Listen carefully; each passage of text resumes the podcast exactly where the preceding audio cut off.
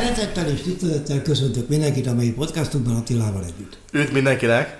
Gondolkodtunk azon, hogy mi legyen ugye a következő szemináriumunknak a témája, és sokan válaszoltak is az e-mailekre. Eléggé nagy volt a szólás, hogy úgy mondjam, tehát eléggé ahányan annyifélét kívántak gyakorlatilag, de mégis volt két favorit téma. Így van. Az egyik az a tőzsdepszichológia, az nagyon érdekelte az embereket. Ráadásul nem tudom, hogy az ott volt-e a listán. Igen, ott volt. Az ott volt? Akkor a listában a legtöbben a tőzsdepszichológiát, illetve a matematika alapú, ugye a pivot grid stratégiát robottal választották a legtöbben, de amúgy mindenre érkezett. Jött a Fibóra, jött csak robotra, jött még a Key-levelre is, de mondom, ez a kettő favorit volt, amire a legtöbb visszajelzés jött. Köszönjük szépen a visszajelzéseket, hogy így tudtuk indikátort elhelyezni a piacon, hogy mi az, ami érdekel titeket. Úgyhogy én át is dobnám neked a labdát, mert ez a matematikai pivot grid, ez a te asztalod, itt nagyon össze van kötve a robot használattal, meg számolással. Mondj nekünk egy pár szót, hogy akkor ez, például ez való egyáltalán kezdőknek? Nem.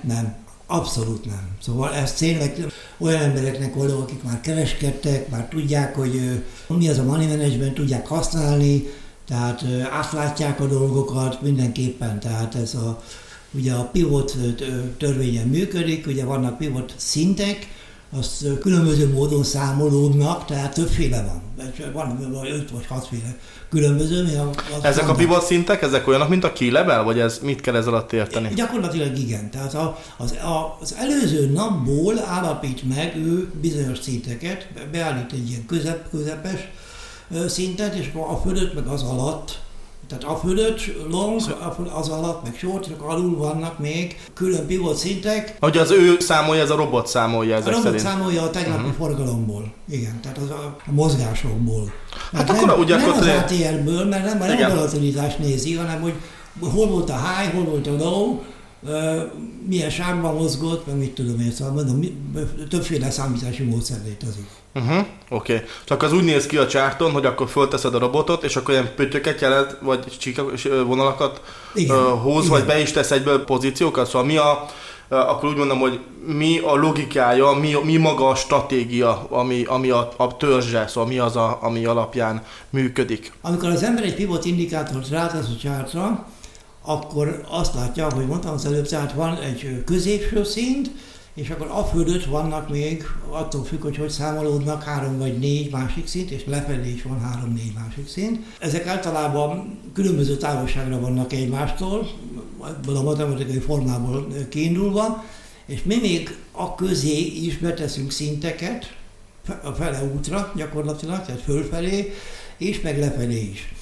És tulajdonképpen nem egy önálló robot, mert mindenképpen felügyelni kell, ez egy segédeszköz.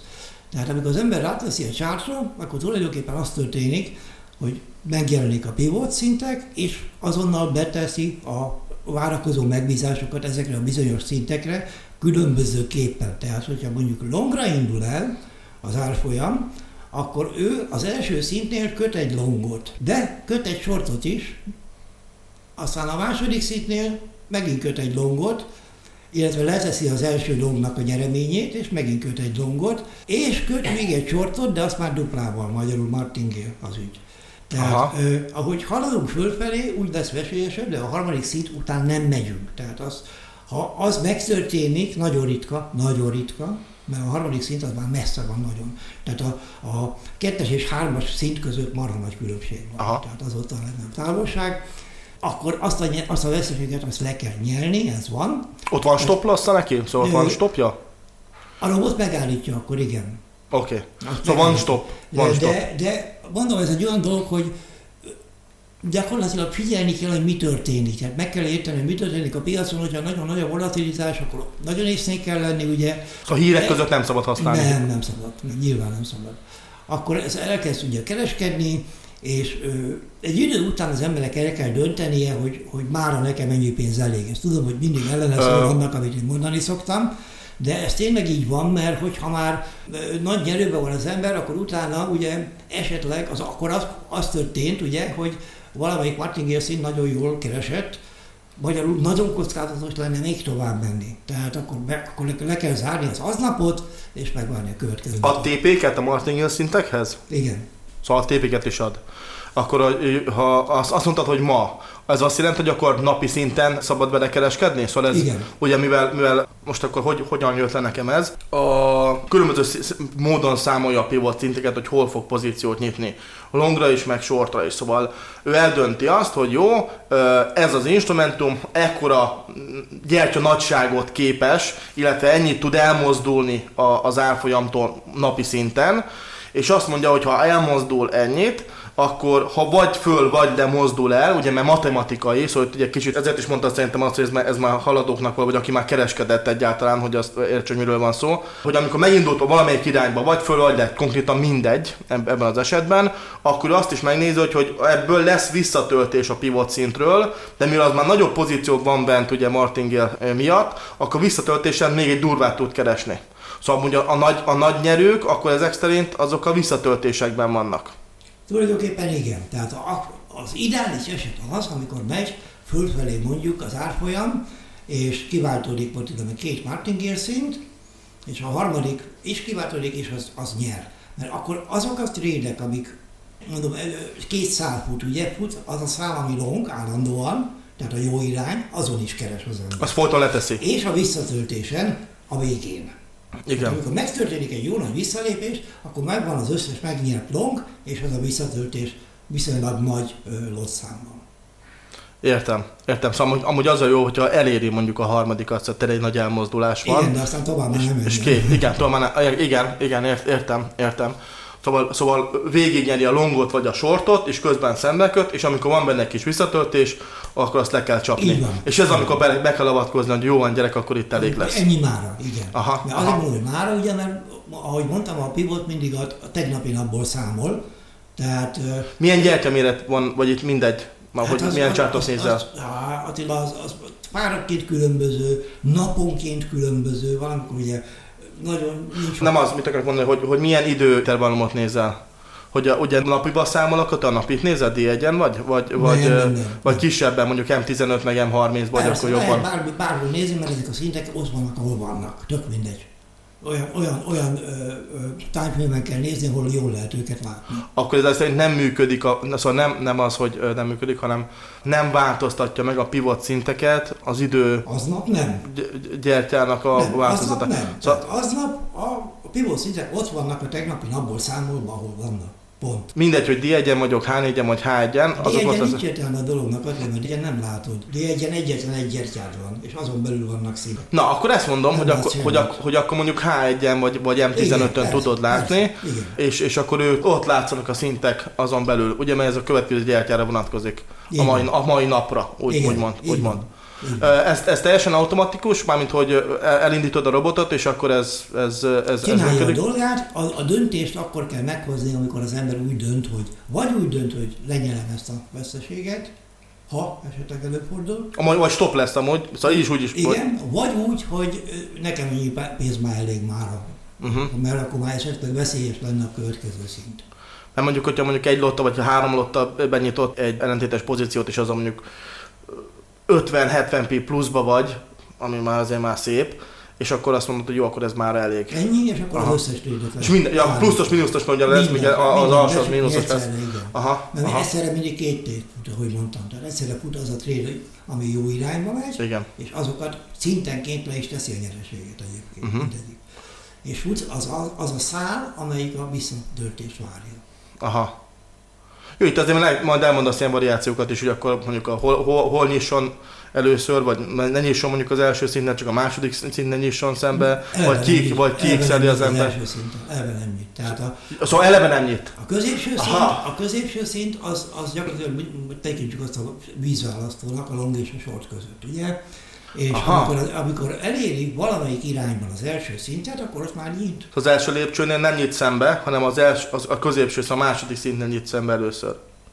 Mindegy. Szóval az a lényeg, hogy itt majd tudunk variálni például, hogy én nem akarom az első nisson, hanem csak a másodiknál. Ezt majd ki kell gyakorolni, hogy látni, hogy mi az, ami jól működik. Mert van olyan, amik visszatölt. Például, csak mondok egy példát, most kereskedtem a CAD CHF-en, én fundamentális alapon is néztem, mert ugye az emelkedő kőolajára az kedvez a CAD-nak, illetve emelték az alapkamatot is, és a CHF-nek meg ugye jóval kisebb az alapkamata, és gyengült is, és nagyon szépen le tudtam kereskedni. Viszont ami a CHF és a CAD, kanadai dollárra is jellemző, szóval mind a kettőre, hogy óriási spike-okat csinálsz hozzá. Megyek föl 70 pippet, visszatöltök 69-et. Megyek föl 100 pippet, visszatöltök 70-et. Szóval ilyenre tökéletes. Ezeken botrányosan lehet keresni. Ezeken tökéletes.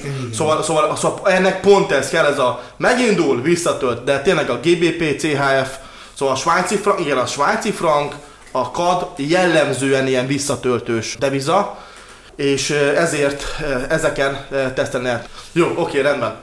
Szóval. A másik fontos téma viszont, azt is megemlítsem, ugye, mert ez a két dolog volt, ugye a matematikai alapú stratégiák iránt volt érdeklődés, és a tőzsdei pszichológia iránt, úgyhogy mind a kettőről veszük a programba, majd az a szemináriumban. Tehát ez a két téma lesz. Igen, a tőzsdei pszichológiát azt én fogom előadni, átadni.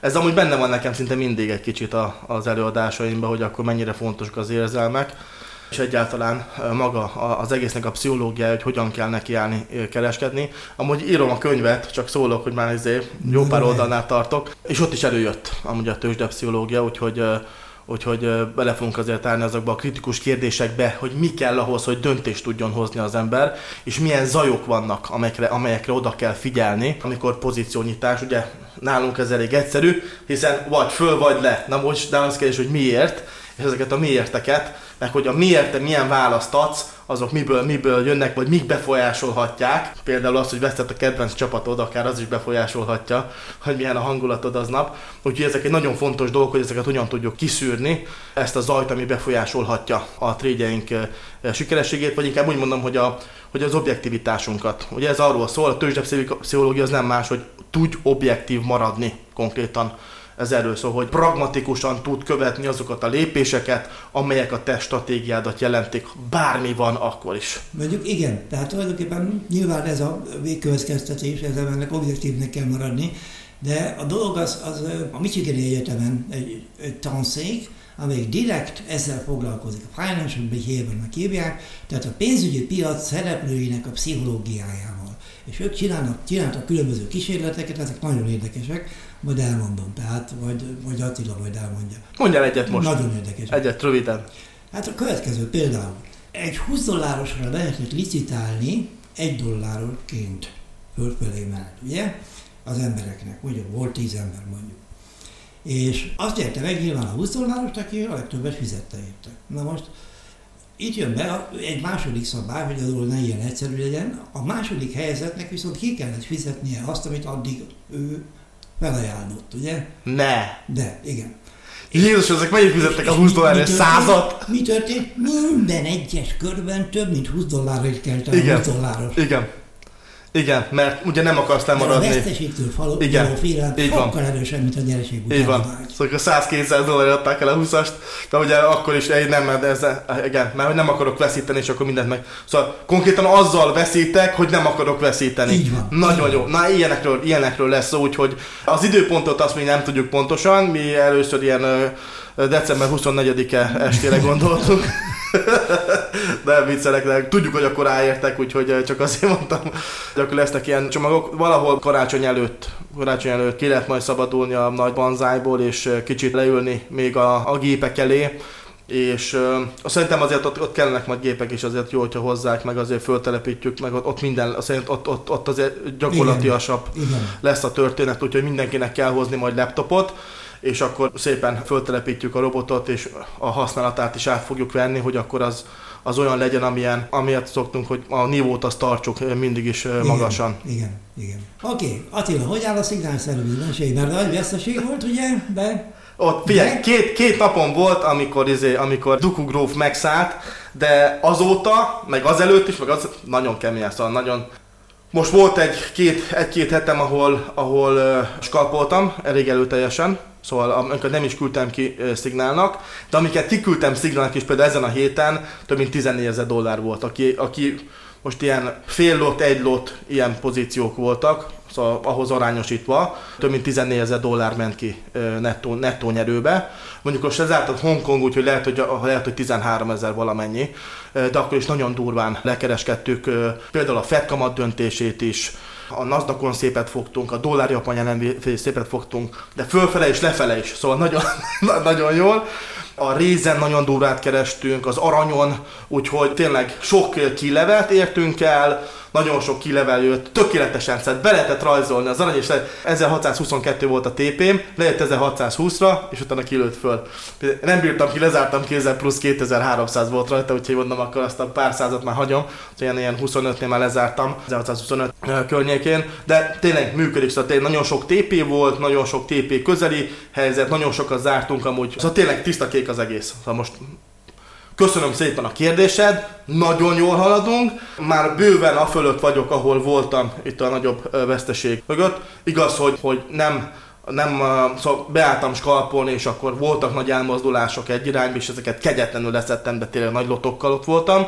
Voltak komoly, majd megosztjuk, azért látszik, hogy voltak komoly vesztők is, szóval itt azért repkedtek a számok, hogy plusz 3000, 4000, 5000, de meg mínusz 3000, 4000, 6000, de volt plusz 10,000 is, úgyhogy azért nagyon-nagyon izgalmas heteim voltak, és növekszünk, köszönöm szépen gyerekek, most már mindjárt 100-an vagyunk a szignálba, úgyhogy szépen haladunk, és köszönöm, hogy ajánljátok, meg hogy kerestek, és figyelitek, és letesszük, és ott vagyunk, és keresünk ebben a nehéz piacban is, ami tényleg nem egyszerű, ott vagyunk, és tudunk profitálni, tényleg, szóval ez a hét is, a múlt hét is, meg az azelőtt is nagyon keményen nyereséges volt, úgyhogy jól vagyunk, megint jól vagyunk. Gratulálok. Köszönöm szépen. Hát akkor le is zárnám ezt a mai podcastunkat. Köszönöm szépen a figyelmet, aki, hogyha tetszik, amit mondunk, vagy amiről beszélünk, akkor iratkozzanak fel a listára, és akkor nyilván mindenki értesítést kapnak, hogyha egy új podcast megjelenik. Általában hetenként szoktuk ugye kiadni egyet. De látod, a weboldalon is ott van amúgy, bárkuti.eu-ra föl lehet jönni, és akkor megjelent a podcast. Igen, mindig ott van. Meg egy csomó minden, ami a bárkuti.eu-nál elérhető, úgyhogy érdemes végigböngészni. Ami most újdonság lesz, azt még nem javítottuk. Ugye most beszéltünk a szemináriumról, de arra még nincs meg a jelentkezési lehetőség, de szerintem a hétvégén már meg lesz olyan. Meg küldünk majd róla e-mailt is nektek, hogy rajta vagyunk, meglettek az eredmények. Köszönjük szépen a választ, hogy most már tudjuk, hogy mi lesz, ugye a matematikai pivot grid és a tőzsdepszichológia. Igen. A trend legyen velünk, viszont hallásra. A trend legyen velünk, viszont